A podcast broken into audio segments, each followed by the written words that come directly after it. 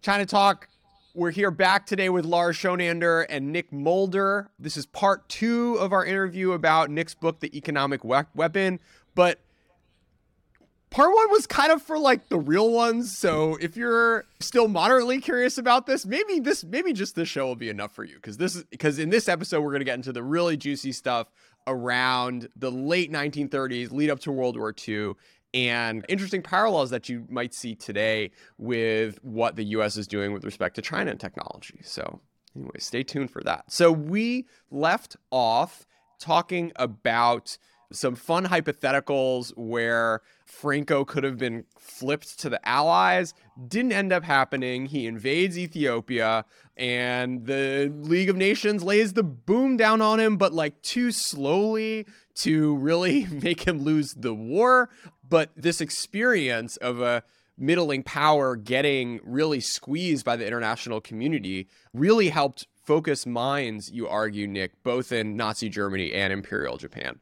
So, what was the reaction that you saw in the sources for the leading Axis powers as they saw Italy struggling under the weight of global economic sanctions? Yes. Italy is put under sanctions about a month after it invades Ethiopia, so November 1935.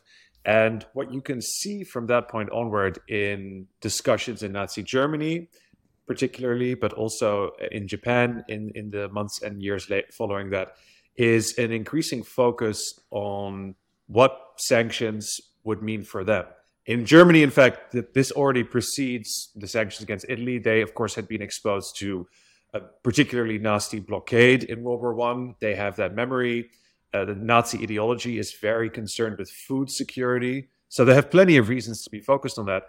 But why the League of Nations sanctions against Italy really matter is because they show that this, according to many historians and many people today, still think that it was powerless.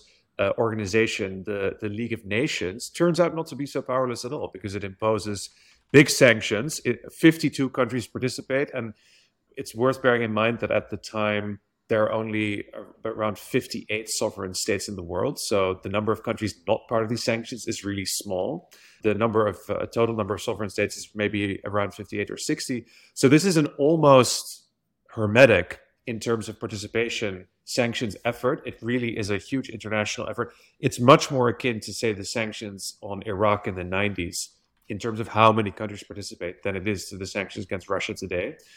The intensity of the sanctions, of course, is not maximal, like we already discussed. But the fact that this coalition can come together and within five to six weeks after the war starts, erect a really big international scheme to throttle Italy's access to crucial commodities and actually ban Italian exports from being sold in their own domestic markets, that's pretty worrying.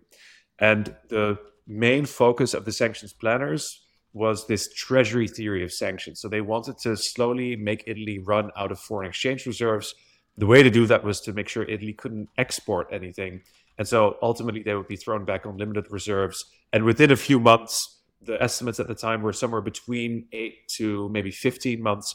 Italy would have to choose whether they would continue to arm their military or choose their civilian economy and try and save what they could of civilian consumption. So that was the the idea behind it. And in Germany, which at that time also was operating really on a shoestring amount of foreign exchange reserves, this was very worrisome. Germany, of course, was engaged in one of the largest armament efforts uh, ever seen in a capitalist economy in peacetime, as Adam Tooze uh, shows in, in Wages of Destruction. And their external dependence was massive. Uh, in order to run all those steel industries, in order to get all the energy, the coal, the oil, you need to import it. And interestingly, because of the Great Depression, imports of these commodities had actually become cheaper because there had been a huge commodity downturn. So you think that the Great Depression causes trade to collapse and that sanctions will no longer work. Actually, the opposite is true for a number of key commodities. The commodity downturn is so severe that it becomes extremely cheap to source oil, coal, iron ore, um, textiles, uh, raw inputs for a variety of industries, scrap metal from abroad. So that is the weak Achilles heel that Nazi Germany and Japan also, with a very similar industrial structure, both have. And that is what they uh, choose to then start protecting.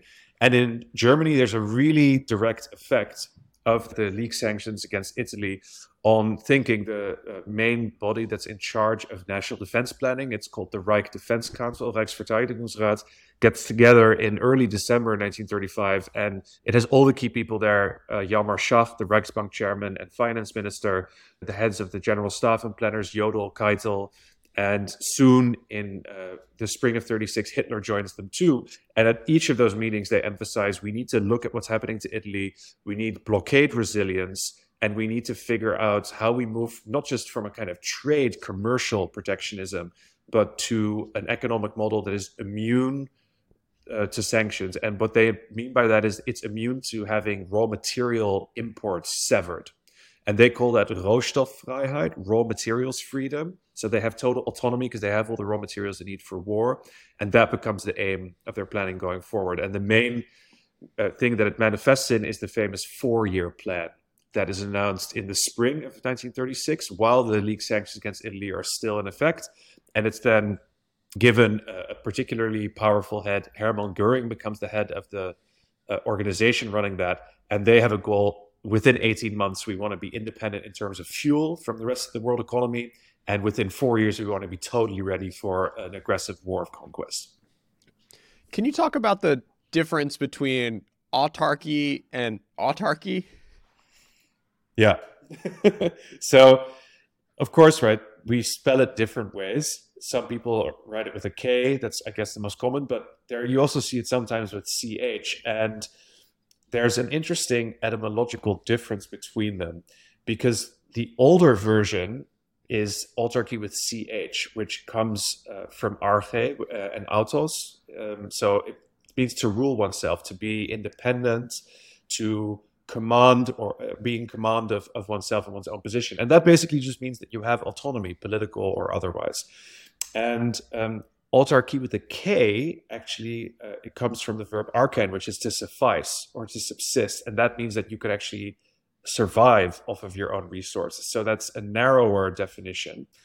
And the interesting thing at the time, uh, one of the famous Italian economists, Luigi Einaudi, notes this: some states that try and become autarkic with a K, so actually have access to all the resources that they need within their own territory, lose the ability to have full independence because they need to engage in policies that are so radical uh, that they effectively close off lots of options politically for themselves. And that's actually what I think ends up happening in the 1930s.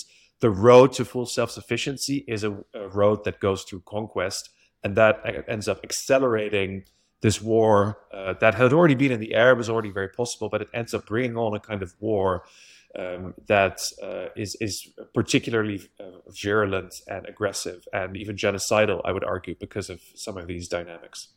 Let's talk a little bit about like import substitution and the role that German industry tried to do to not only become self-sufficient by like conquering other people's lands that had coal and cotton, but also changing the way that they consume those those raw materials in order to make themselves more self-sufficient.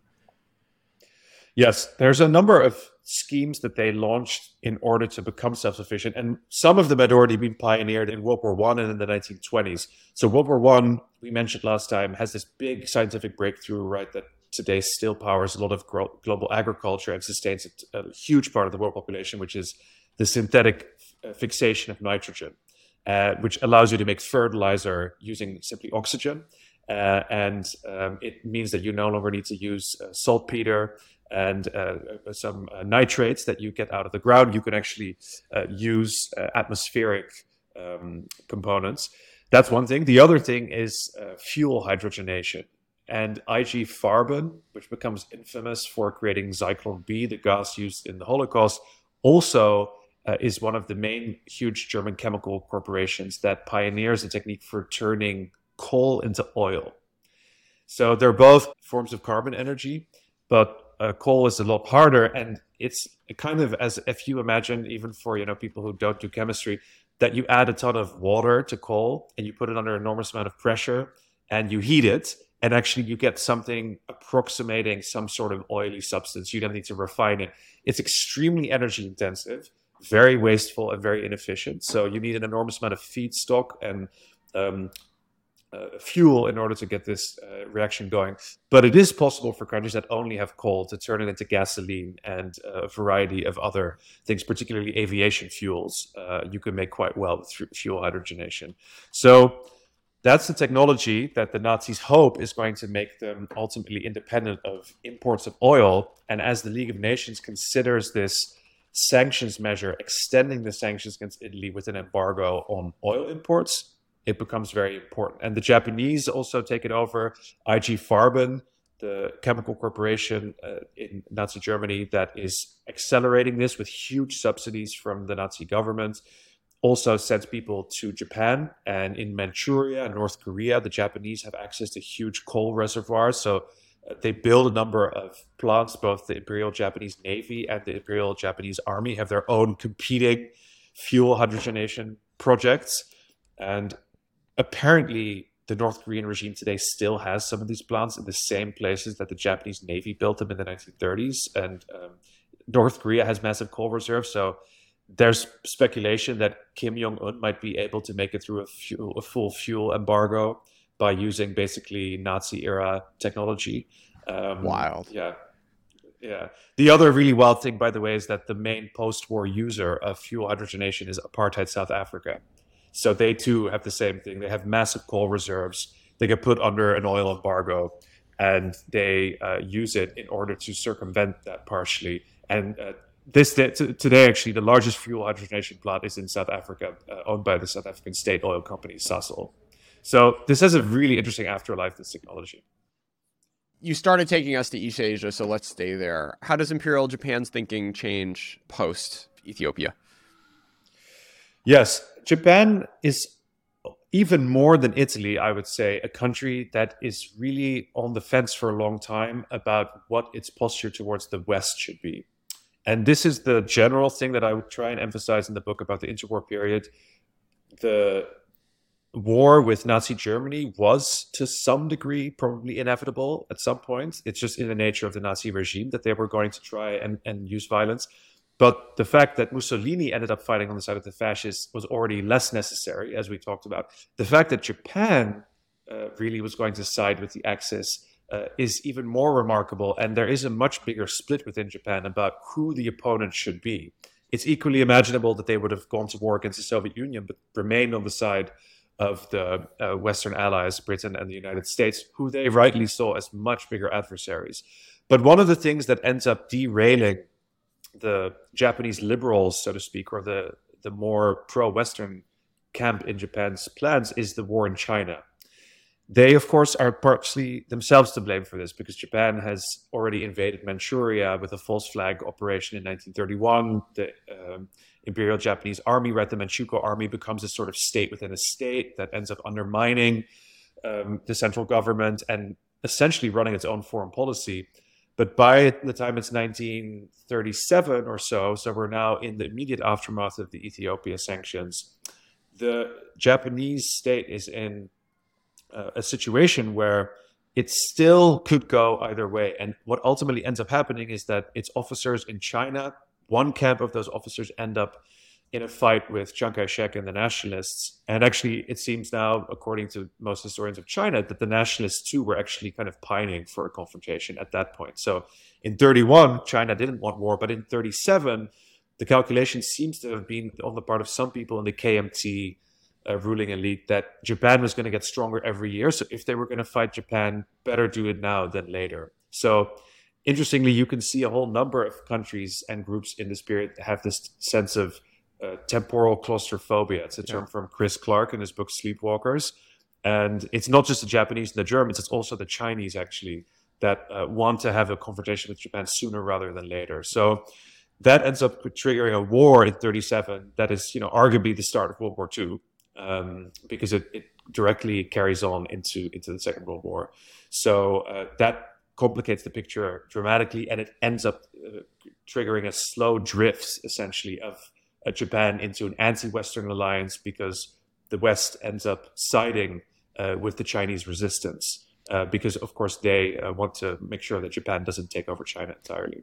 Temporal claustrophobia. What's your take? I mean, the the causes of World War II are multivariate, and I just read your book. I've read many other books, uh, but yours the yours is the one that's most front and center of my mind. So like, I'm I'm curious. You know, you sort of thinking back. It, it seems pretty clear that in the final moments when you know Japan is thinking about starting Pearl Harbor, when Hitler is thinking about invading Poland and then invading the Soviet Union, this sort of very human fear that even if our odds are bad now, they're going to keep getting worse. And instead of reevaluating whether or not you want to play the game that gave you these bad, bad odds in the first place, you decide to sort of take the plunge and, and roll the iron dice, as the case may be. Let's talk about what the US ended up doing after 37 as we get into 39, 40, and, and, and 41 when it comes to economic sanctions on Japan. Yes. So the uh, U.S. has already been considering economic sanctions on Japan since 1931, since the original invasion of, of Manchuria and the creation of Manchukuo. But at that time, Herbert Hoover is, is the president, and he holds back on it. It takes quite a while into the Roosevelt administration, really Roosevelt's second term, before he decides to start getting tougher on Japan. And he has his famous quarantine speech in the fall of 37 and after that, there are a number of incidents. And by the summer of 1938, he, for the first time, begins to call on American companies to institute what he calls uh, moral embargoes. So, voluntary restrictions by American firms. One of the reasons that he's doing this is because there are neutrality acts in effect, which make it impossible for the US president to discriminate by cutting off trade with one country that's party to a conflict and not with the other. So the Neutrality Acts actually obliged the US government to break off arms trade with both parties to a conflict. So this is very tricky for Roosevelt. He has to negotiate these neutrality acts. And if he declares there is a war going on in East Asia, then China also loses access to American arms. So this is how why he needs to first go through the private sector and try and have them do it voluntarily. Now, at some point, they find ways around it. And by 1939, the World War uh, has broken out in Europe too with the invasion of Poland, and that makes it a lot easier. And that summer, uh, Japan keeps pushing further and further, not just in northern China against British diplomatic presence, but also into Indochina. And there, Roosevelt first starts to restrict with this new law that he has, which is the Defense Production Act, uh, shipments of um, a certain kind of steels and uh, gasoline for airplanes. So inputs into the Japanese war machine. And the other thing is that Japan at that point is even more dependent on US trade and on, on US exports of these uh, commodities than it was in 1935 and 36 because the British Empire is uh, totally focused on producing for its own war effort because it's fighting against the Nazis and uh, it has prioritized its own colonies. So the British Empire goes into essentially full economic lockdown mode. Japan can't really trade that much with them anymore. So uh, Burma, India, those markets become a lot more difficult to access. So it becomes more and more dependent on um, uh, trade with the U.S. And then Roosevelt steadily ratchets up the pressure. In 1940, he lets his commercial treaty expire, so trade becomes more onerous between uh, the U.S. and Japan. And by the summer of 1940, after the Nazis have taken over all of Europe and Japan also pushes into Indochina, is now trying to take over uh, uh, French colonial possessions there, you know, because Paris has fallen to the Nazis. He decides it's really time to start putting a limit on this, and he begins to openly restrict um, a lot of uh, uh, iron ore and scrap metal shipments to Japan. So these are actually already the first full discriminatory economic sanctions, right? He's targeting Japan openly. He's trying to throttle this key raw material, uh, making sure they just cannot produce enough to sustain their war in East Asia. And uh, it, it, comes to a real head by the time that in um, the summer of 1941, now the situation has escalated further still because Lend Lease has gone into effect. So the US is now also bankrolling the war effort of the British Empire, of uh, Chiang Kai shek, of the nationalists, and of a number of other countries. And it actually needs to prioritize raw materials for itself. So part of the story of economic sanctions against Japan that ended up triggering the Japanese attack is that the US cannot simultaneously mobilize its own war industry and keep exporting at the same rate to Japan. It, actually there's just a limited amount of North American raw materials. And This then means that even if there hadn't been really severe restrictions, Japan would have seen some dip in what it would have been able to obtain from the US. But what Roosevelt ends up doing is he puts restrictions in place in July 1941, and then he leaves on a trip to meet Churchill on this big cruiser where they draft the Atlantic Charter together in August 41. And while he's away, Dean Acheson and Morgan Morgenthau at the Treasury actually end up on their own initiative ramping up and increasing the sanctions, making them very hard to take off. They freeze all Japanese foreign assets. They do essentially a full asset freeze. The US has not declared war on Japan at all, right? So these are actions where they openly target Japan's foreign financial reserves and they cut off oil supplies. And that's really the, the thing that sort of sets the final stage of the temporal claustrophobia in motion. Yeah. So you know, let's let's play the counterfactual game. There are two fantastic books on this: Eri Hotta's Japan 1941 and Michael Barnhart's Japan Prepares for Total War. Both of whom kind of hint at the idea that perhaps America could have like nudged Japan to go invade the Soviet Union instead by not necessarily mm. putting this stuff on. I'm curious if you think there was a way in which these sanctions could have been rolled out in a more deft manner that gave Japan more of an exit ramp than they ended up feeling like they had? Um, I think it's a very interesting suggestion that they could have pushed them towards invading the Soviets, but ultimately, I don't think it would have made a difference, and it wouldn't have been a feasible solution for the Japanese leadership. And here's why: the core commodity that they are extremely anxious about is oil. They have none of it on the Japanese Isles. They have some technology to turn Korean and Manchurian coal into oil, but it's still not the full amount that they need. And what they really can do is they can import from the US, they can import from Mexico. And then there are a number of other places like Iran, Venezuela. Those are the main producers in the world. And finally, there's only one that's within a reasonable distance of their own territory, which is the Dutch East Indies. And the key actor, I would argue, uh, it's not just because I'm Dutch, but actually because most Anglophone historians have not thought of the fact that this oil embargo is a three country embargo. It's a British, American, Dutch embargo. So that is important because the Japanese have simultaneously been negotiating with the Dutch East Indies over preferential access to oil production from Indonesia. And that would have given them maybe as much as 60% of the entire Dutch East Indies oil production, which would have taken care of their basic needs. But the important thing that happens are two. One is that the Dutch East Indies government is by that time isolated because the Netherlands has already fallen to the Nazis. So the actual Dutch government is in exile in London. So that means essentially whatever the, the Dutch are going to do, they don't have a lot of independence anymore because they're now hosted by Churchill and effectively the Anglo American uh, leaders can determine what the Dutch do. The second thing is that the Japanese are so desperate for commercial expansion that they end up kind of over egging their demands that they make to the Dutch East Indies government. And the trade treaty goes nowhere. They don't get that access.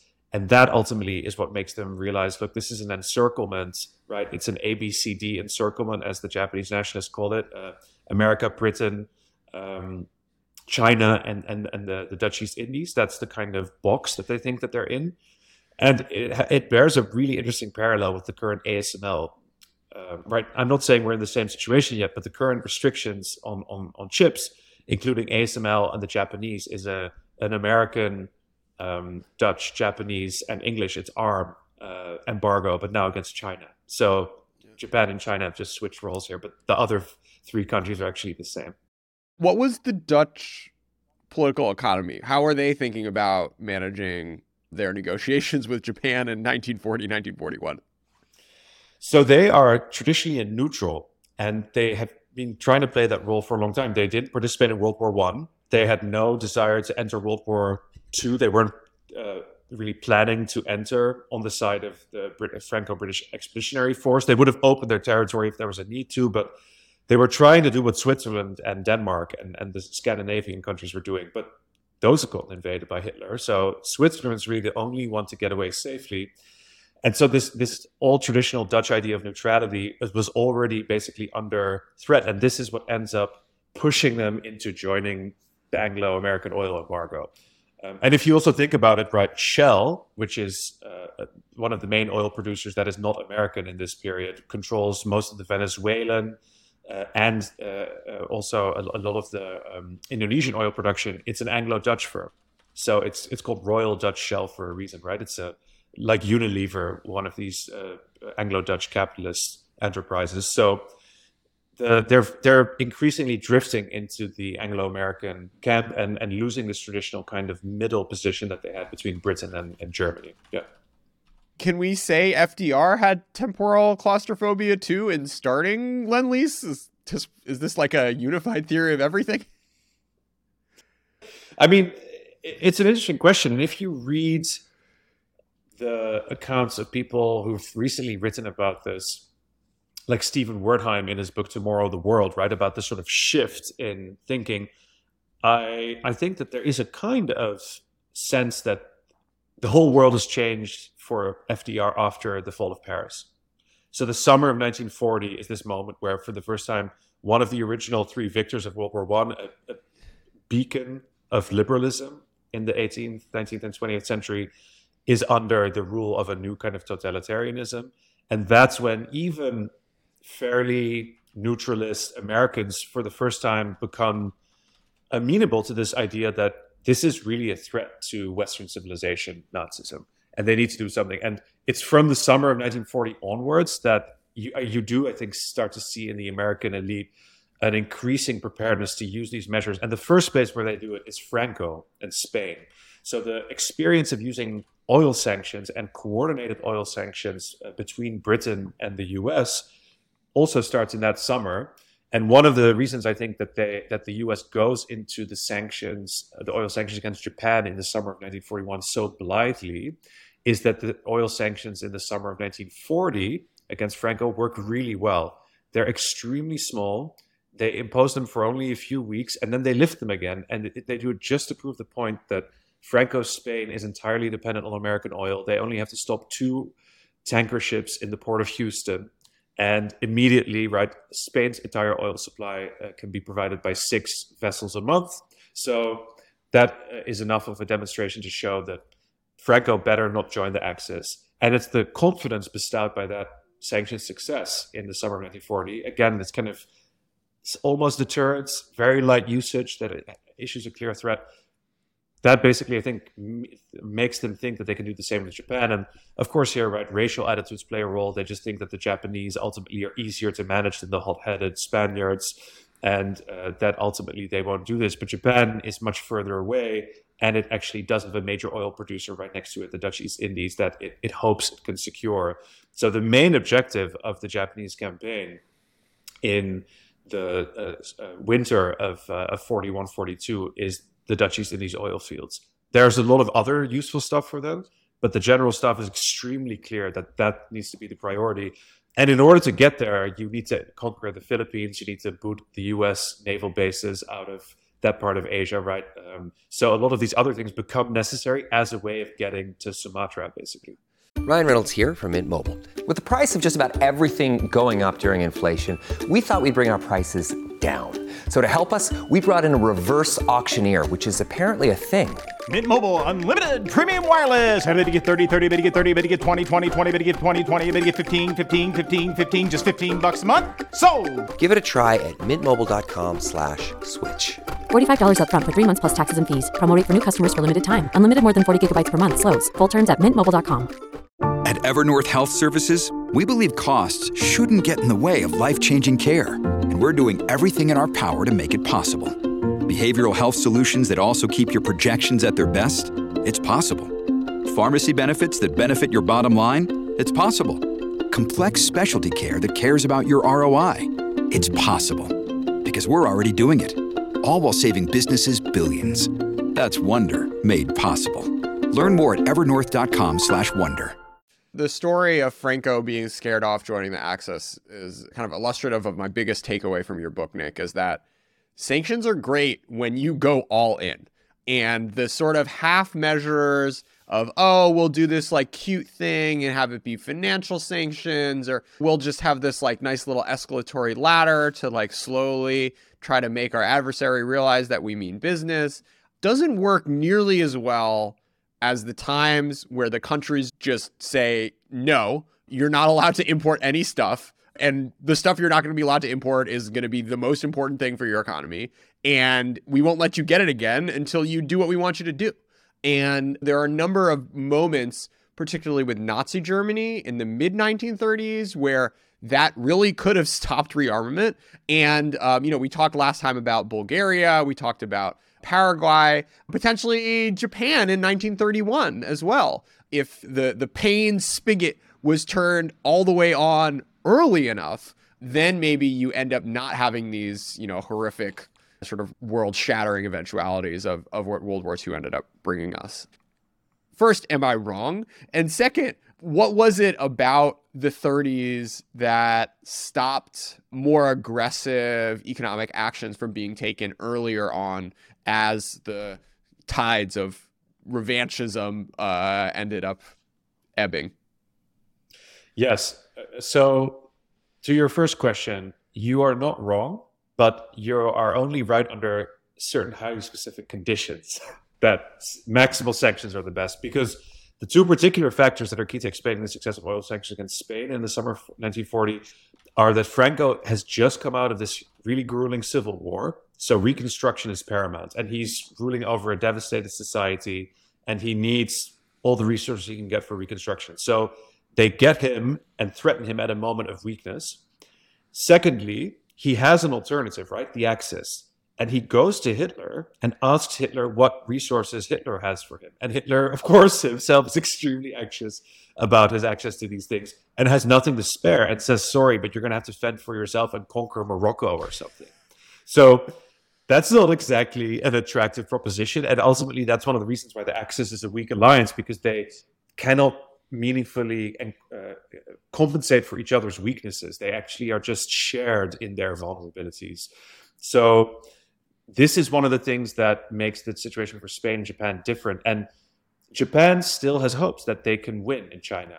And it's the classic story of you are committed to a war that's not going anywhere. It's devolved into a guerrilla war. It's gobbling up ever more resources. It's like Afghanistan in 2010 or something, you know?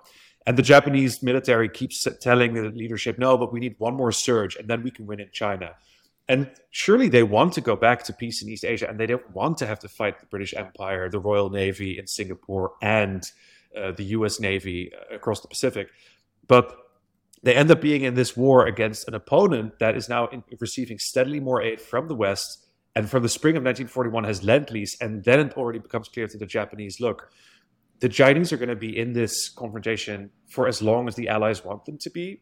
So we need to get to a deal with the allies, but they now also are not only funding our opponents, but also turning the screws on us. How is this not already a war against us, essentially? And that accounts for one of these crazy things, right? That they declare a war that they actually know that they stand a very small chance of winning, and they're almost certainly going to lose in the long run. So that's that's one uh, aspect. Um, the other thing is to what you asked about, right? What are the factors that are holding back tougher sanctions?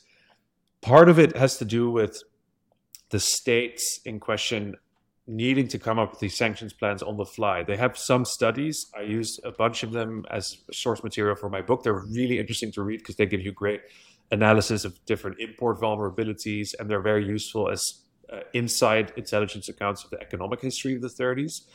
But they do not always have a good understanding of the world economy. That's one thing. They also have large amounts of interest involved in these international, intercontinental sanctions campaigns. And against Japan, the main trading partners of Japan are the colonies and the dominions of the British Empire. And they actually are not in favor of sanctions on Japan. So Australia, Canada, India, New Zealand all have an enormous amount of trade actually at stake with Japan because Japan is the only rich industrialized country in Asia that can buy their exports. So they either trade with Europeans who are now all at war, and then the only other place for them is um, the Japanese empire. So having an empire for Britain is actually a liability. Mm. It prevents them from being able to put tougher pressure on Japan early. Let's come back to Nazi Germany. It was Hitler wasn't like doing so incredible when he invaded the Rhineland, right? And plenty of historians have written the hypotheticals of like if France just decided to fight then they would have won a war. Do you think the same would have happened if the Germans weren't confronted militarily, but in a more aggressive economic fashion in that time period? Uh, yes, I think it would have caused huge problems for the Nazi regime. And so it is an important counterfactual to ask, right, at certain moments, what it would have done. Some of the vulnerabilities were compensated for because Germany got more raw materials from southeastern Europe and from Eastern Europe, where they got these preferential trade agreements and they were able to kind of bully Balkan states into giving up their resources. But they certainly remained very vulnerable. The other thing is just militarily, Czechoslovakia could have decided to fight in 1938, and there's a very good chance that Germany would have lost. The Czechoslovaks had a larger army than Nazi Germany in the fall of 1938, and they are persuaded and actually forced by Britain and France to dismantle their border defenses and stand down with their army. And it's it's a, a huge uh, a, a, role I think should be accorded to the just Munich crisis, the whole Sudetenland uh, issue. Um, and there too, you already have backup plans for an economic blockade uh, to, if there is a war that breaks out. But ultimately, the appeasement argument wins. So um, it's not even sanctions. It's, it would have been even just a basic alliance uh, integrity, right? If they had just upheld their, uh, f- the French particularly, their a pact with Czechoslovakia and with the Soviet Union, Germany would have faced a three front conflict and it would have been uh, over pretty quickly. Um, in 39, if France had invaded on the Western Front right when Hitler invaded Poland, same thing. The, the German general staff would have refused to probably implement Hitler's plans. So there are many, many moments where Hitler rolls the dice and he keeps winning. But every time he does it again, he has to wager everything he has gained up to then. And that's the story of the radicalization of, of Nazi Germany, basically. All right. World War II, it started. How do the Allies take what they've learned over the course of implementing sanctions in World War One and through the League of Nations and do the best that they can to try to cut off the access from accessing financing and critical raw materials? So they do two things. One is that they had plans ready to go to have a fully operating blockade bureaucracy. That's definitely in advance. So they've learned from World War One that you cannot build the blockade bit by bit. You have to just create an entirely independent ministry. And they actually renamed the ministries. Uh, in World War One, they were called Ministries of Blockade. Now they're called Ministries for Economic Warfare. Wait, why? Because they just like sound cooler. They'll have an easier time recruiting. Yeah. Exactly. It's it's that, but I think they also have a sense that they're going to start the full toolkit from the beginning. They're not going to start gently with inspecting a few ships, then maybe gathering a few statistics, then maybe doing a few negotiations with the neutrals. It's everything, uh, controlling how much the neutrals pass on to Nazi Germany, uh, doing the naval blockade, and all the intelligence gathering and the kind of diplomatic uh, legwork to keep the resources from flowing into Nazi Germany from the beginning. Yeah. Um, and one of the other things that they do a, a good uh, job of is what they call preclusive purchasing. So they literally just buy up um, the entire chromium exports of Turkey to prevent the Nazis from getting them, for example. Uh, so that that's one way of you know creating a raw material or rare earths problem for your opponent is you just buy up all the rare earths that are around that are produced in any given year. Um, in the last year, we saw an inadvertent version of that when you know the Europeans managed to make it through this Russian natural gas cutoff by buying up a lot of the LNG that wasn't being used elsewhere. Um, and then you know Pakistan and Bangladesh go uh, with less of it. So I think some of this stuff is still uh, very relevant. Um, but the second thing that they do differently in World War II, the Allies, to get back to, to economic warfare in, in World War II, is that they incorporate a, new dimension, which is air power. So naval blockade is important. Um, diplomatic agreements to prevent resources from being exported. So export control, in a sense, or control at source. That's the term that's used at the time. Going to the uh, direct producer of certain commodities and trying to bring them into your alliance. And the, uh, but the final thing is air power. So there are now strategic bombers, four-engine bombers with much bigger payloads and they employ economists from the beginning to figure out what are the weak links in the German economy, what are the networks, right, the nodal points. Should we go for a kind of terror bombardment approach to demoralize the Germans, or should we actually go for the weak link in the economic structure? So there are more psychological and more economistic understandings of what the best use of air power is. And they actually, the British particularly have a very psychological understanding of it initially. So they, some people try to make the argument that they should use it uh, in a, a, purely economic way, but Churchill and Bomber Harris uh, have this quite colonial mindset where they think maybe we can just make the Germans crack their morale um, by bombing population centers. So they pursue these strategies side by side, and there's a big amount of fighting between uh, the two camps, basically over uh, what the priority should be for air power. But that's the the new formula. The other thing about World War II, and and this is really the central importance in the in the book that I give to Lend Lease, is that Lend Lease finally does this thing, which is implement the positive economic weapon there had been the Convention for Financial Assistance, right? The Convention for Financing Other People's Wars that we talked about. And Lend Lease is the belated but nonetheless global application of exactly that, which is that you must aid the victims of aggression and not just punish the aggressors because the aggressors tend to be stronger. That's why they're aggressors. And it is important to make sure that the victims can maintain their independence as a, a, coalition to support them comes into being. So it takes time to mobilize, it takes time to get your war economy up and running. In the meantime, you need to support those under attack. And Lend Lease, right, precedes the US entry into World War II by um, at least uh, nine to 10 months. So it already goes into effect in February 41.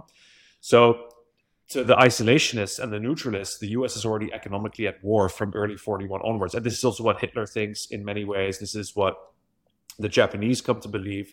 The US is bankrolling the war effort it's producing for its allies, but it's vital because Lend Lease allows the US and its allies to flood the world with American war production, American goods, American experts, American engineers, American infrastructure, American money, American know how, and a ton um, of uh, resources that they can use in order to prolong their own fighting power. So this is what creates a sort of web of enemies that the Axis can't ultimately win against. Because whenever you open a new front, you you expand into a new zone, the Allies will just find whoever's there and start funding them. And importantly, they begin. Uh, the initial Lend-Lease bill is also meant to uh, support Yugoslavia and Greece fighting against Italy and against uh, Nazi Germany. So it's really uh, active on multiple continents already from the beginning. And and lend lease is crucial because it's the 38 countries that get lend lease that are also the initial group that is invited to form the United Nations. So materially speaking, this is where the post-war order begins. Uh, it's in 41, 42 already. Um, and uh, by the time they send out the invitations for the San Francisco conference in the spring of 45, the offer is basically uh, you get an invitation if you have been a member of Lend Lease and if you haven't been yet, you have until February 1st to sign up, and then you get an invitation to be at the table to design the post war order. So the link between them is extremely direct. So, Nick, so take us through the creation of the United Nations and the vision that the folks at Dumbarton Oaks and San Francisco had for what sanctions, what they hoped sanctions would be able to do in the post war world. Yes. One really interesting question, which very few people seem to have asked is that if the conventional story that historians used to tell about sanctions in the interwar period is right, which is that they were weak and meaningless, then why did the Allies actually create this whole new international organization called the United Nations that also had sanctions in it? Right? Why didn't we just give up on sanctions if they supposedly failed? Why did we keep them? So that to understand that, you have to understand how by the time that they were fighting World War II, the Allies had come to think of their own experience of the 30s. And the lesson that they drew was not that sanctions didn't work, but that they were difficult to calibrate and that it was important to bring more countries into the sanctioning coalitions because at these crucial moments, they had lacked the decisive countries, right? They had lacked American participation in an embargo against Italy. They um, had lacked the Soviet Union as a participant Uh, in an embargo against Nazi Germany because they didn't really trust the Soviets, even though the Soviets made overtures they might be willing, but it wasn't clear if they could trust Stalin. By 1943, Stalin is fighting on the side of the Allies, the Soviet Union is there, the Chinese are there. So now it seems finally old Europe, the US, and these new powers in Eurasia can all be in the same organization. So it's not sanctions that was the problem, it was the diplomatic coalition behind it that was incomplete and the big flanking powers on either side of Europe that can finally be brought in the US and the Soviet Union. So that's essentially the, the group of countries that you get at Dumbarton Oaks. And it's the Soviets who, again, at this point, are very important because they insist on having a multi tiered sanctions procedure, but one where you can, from the beginning, when the Security Council of the UN declares that there is an act of aggression, use both sanctions and military measures. So the other thing is that sanctions are no longer seen as the, the sole substitute for war. They're an alternative, but also a possible complement for war.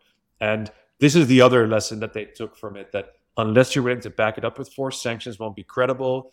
And you cannot have we cannot have what we had in the interwar period, which is that we ended up with a league that had no real power to declare war on behalf of its member states, but that did have power to impose economic pressure. That's a halfway house, and that leads you to uh, be tough, but not be able to back up your threats. Right? Deterrence then is suboptimal.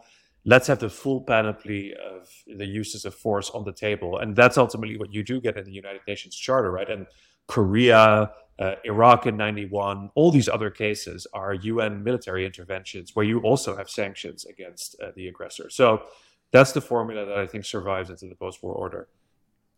So, on the subject of post World War II sanctions, how much do you think that enactors of sanctions policy after World War II and modern day remember the lessons that they learned in sanctions policy during the World War II period? I think during World War II, they definitely got the sense that economic pressure really mattered. And the air campaign, of course, is important to World War II, to degrading and uh, undermining ultimately the fighting power of the Axis. But the other thing that we need to realize is that, of course, it, World War II ends with the advent of the nuclear age. So that adds a whole new dimension to strategy, to deterrence, to these sorts of things. And one of the things that you see very clearly is that sanctions are thought of as the most terrible thing that you could do to a society in the interwar period, but the existence of nuclear weapons after World War II means that they are now seen as less bad. At the same time, precisely because nuclear weapons make conventional war riskier, it's not clear yet, right, in the 40s and 50s, whether an open war like Korea will not result in the use of nuclear weapons. MacArthur wants to drop a few tactical nukes on the North Koreans before Truman and the others hold him back.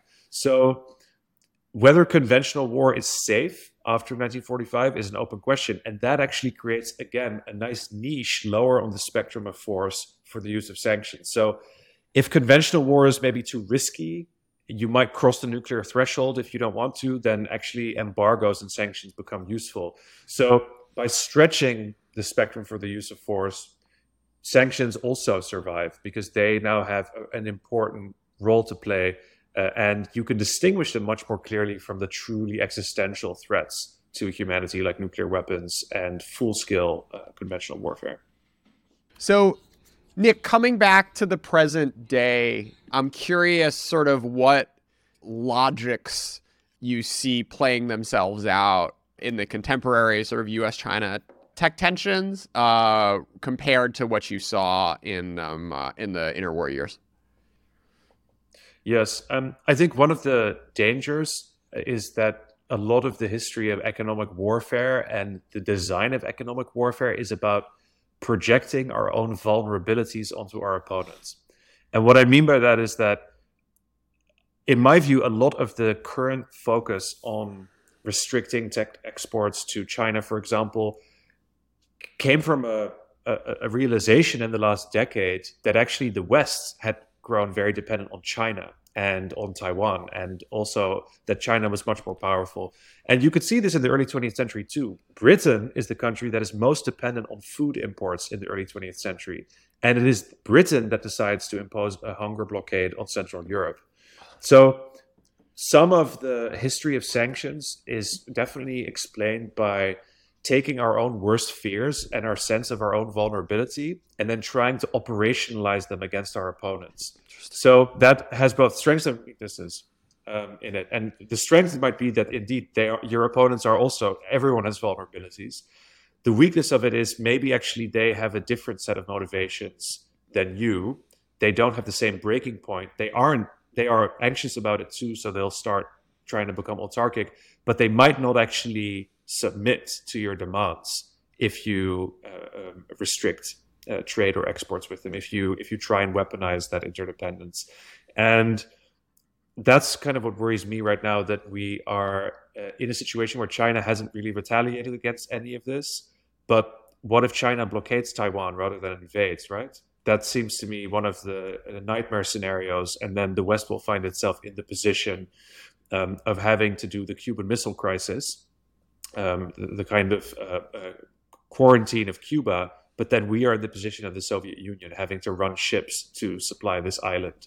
Um, and it's China that will be in the position of the United States of Kennedy in 1960 when he used the naval blockade to kind of force the Soviets to back off. So I I think that this is just a very dangerous road to go down. And um, the other thing is, of course, right? Uh, you've had many people on your podcast, Jordan, uh, who uh, I have learned so much from the technical experts.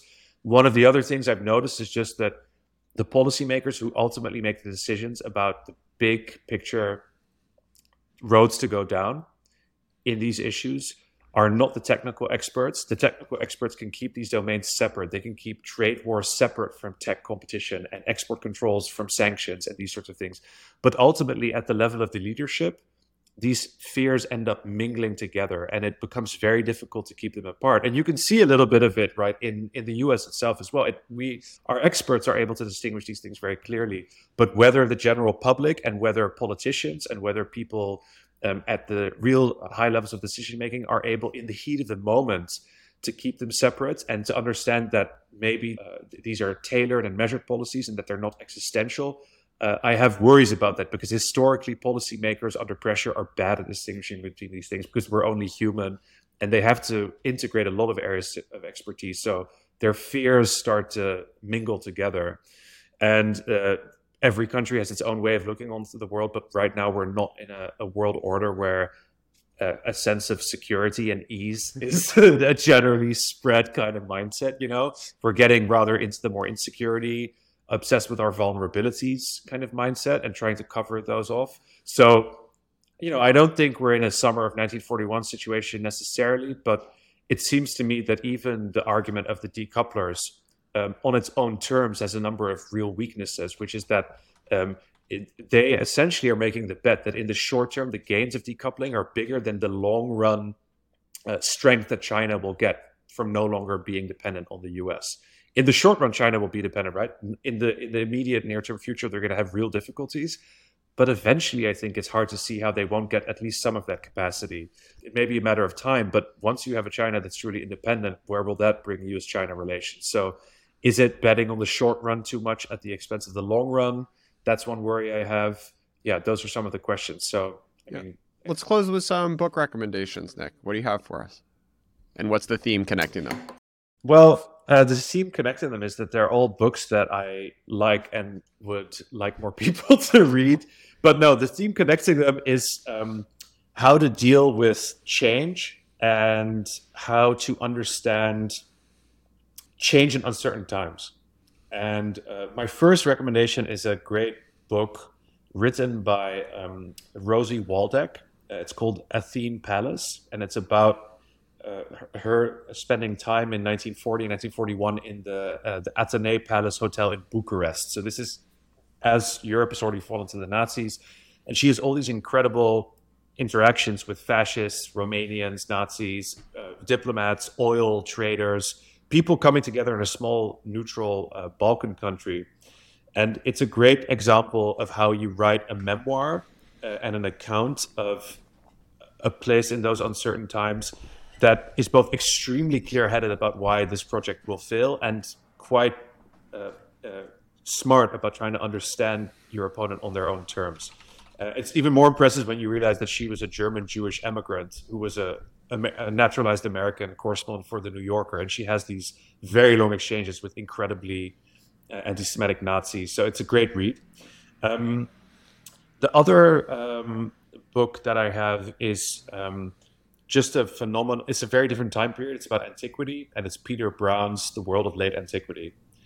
I uh, know fewer books that do so much in so little space, and it's the book that actually created the whole understanding of late antiquity as a time period between the end of the Roman Empire and the early Middle Ages. That it wasn't just about decline; it was also about reinvention, about adaptation and cultural change. I think it's actually an interesting book to read as we have these discussions about multipolarity and the sense that America as an empire uh, and whether it will persist or whether it's declining or whether we should fear what comes next or actually uh, not. So it's a much more positive reassessment of that period and getting away from these sort of declinist fears, but um, a, a, phenomenally uh, learned and erudite book. Um, and uh, it's out in 1971, but still reads super well, extremely well written also.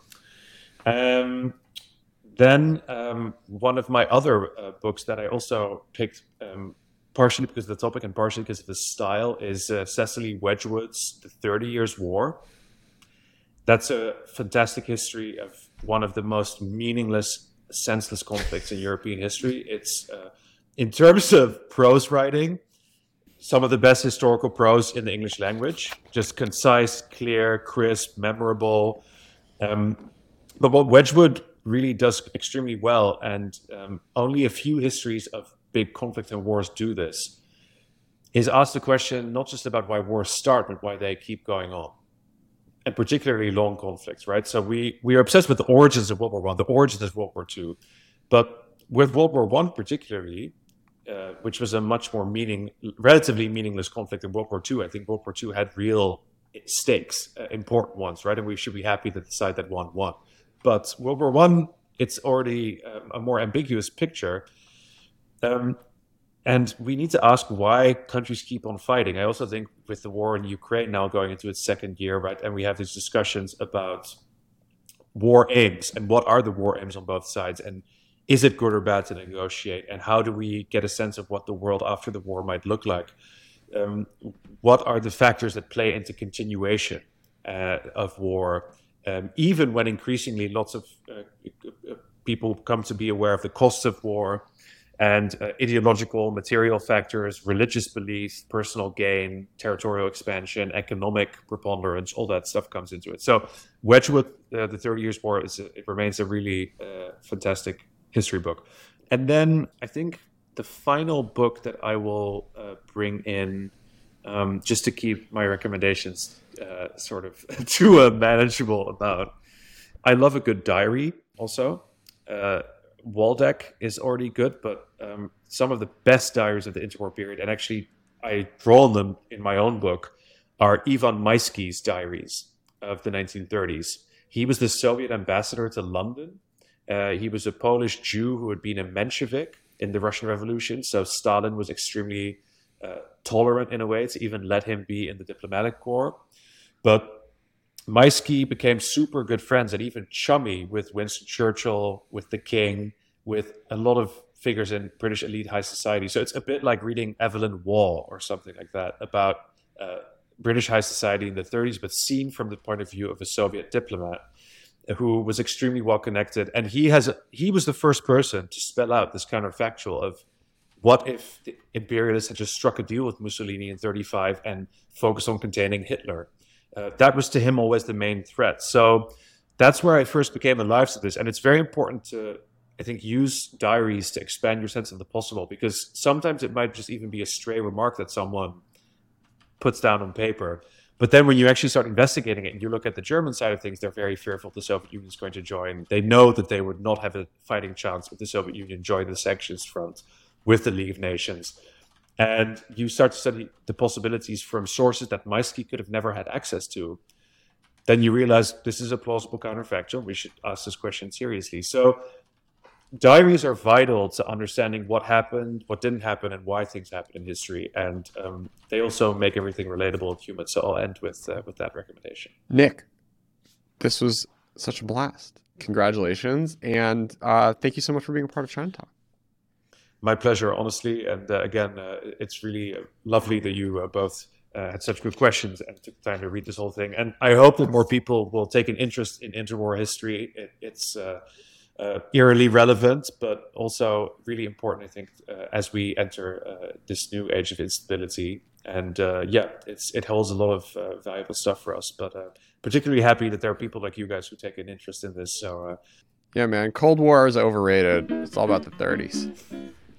Hold that tiger, mm. hold that tiger, mm. hold that tiger, mm. hold that tiger, mm. hold that tiger, mm. hold that tiger, mm. hold that tiger. Mm. Hold that tiger.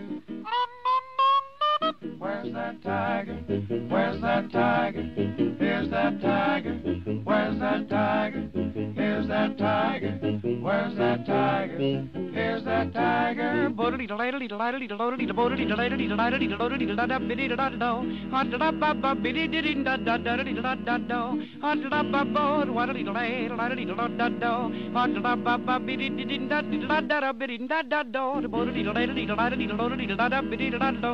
Hot la ba ba bi di di da da da da da da da wa ba ba biddy da di be di di di di da da da wa la di liddy liddy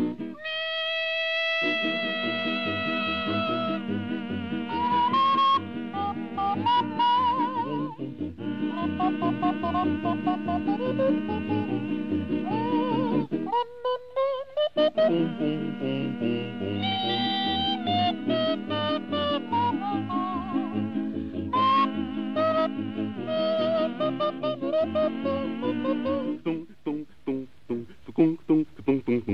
Hold that tiger, mm. hold that tiger, mm. hold that tiger, mm. hold that tiger, mm. hold that tiger, mm. hold that tiger, mm. hold that tiger. Where's that tiger? Where's that tiger? Here's that tiger. Where's that tiger? Here's that tiger.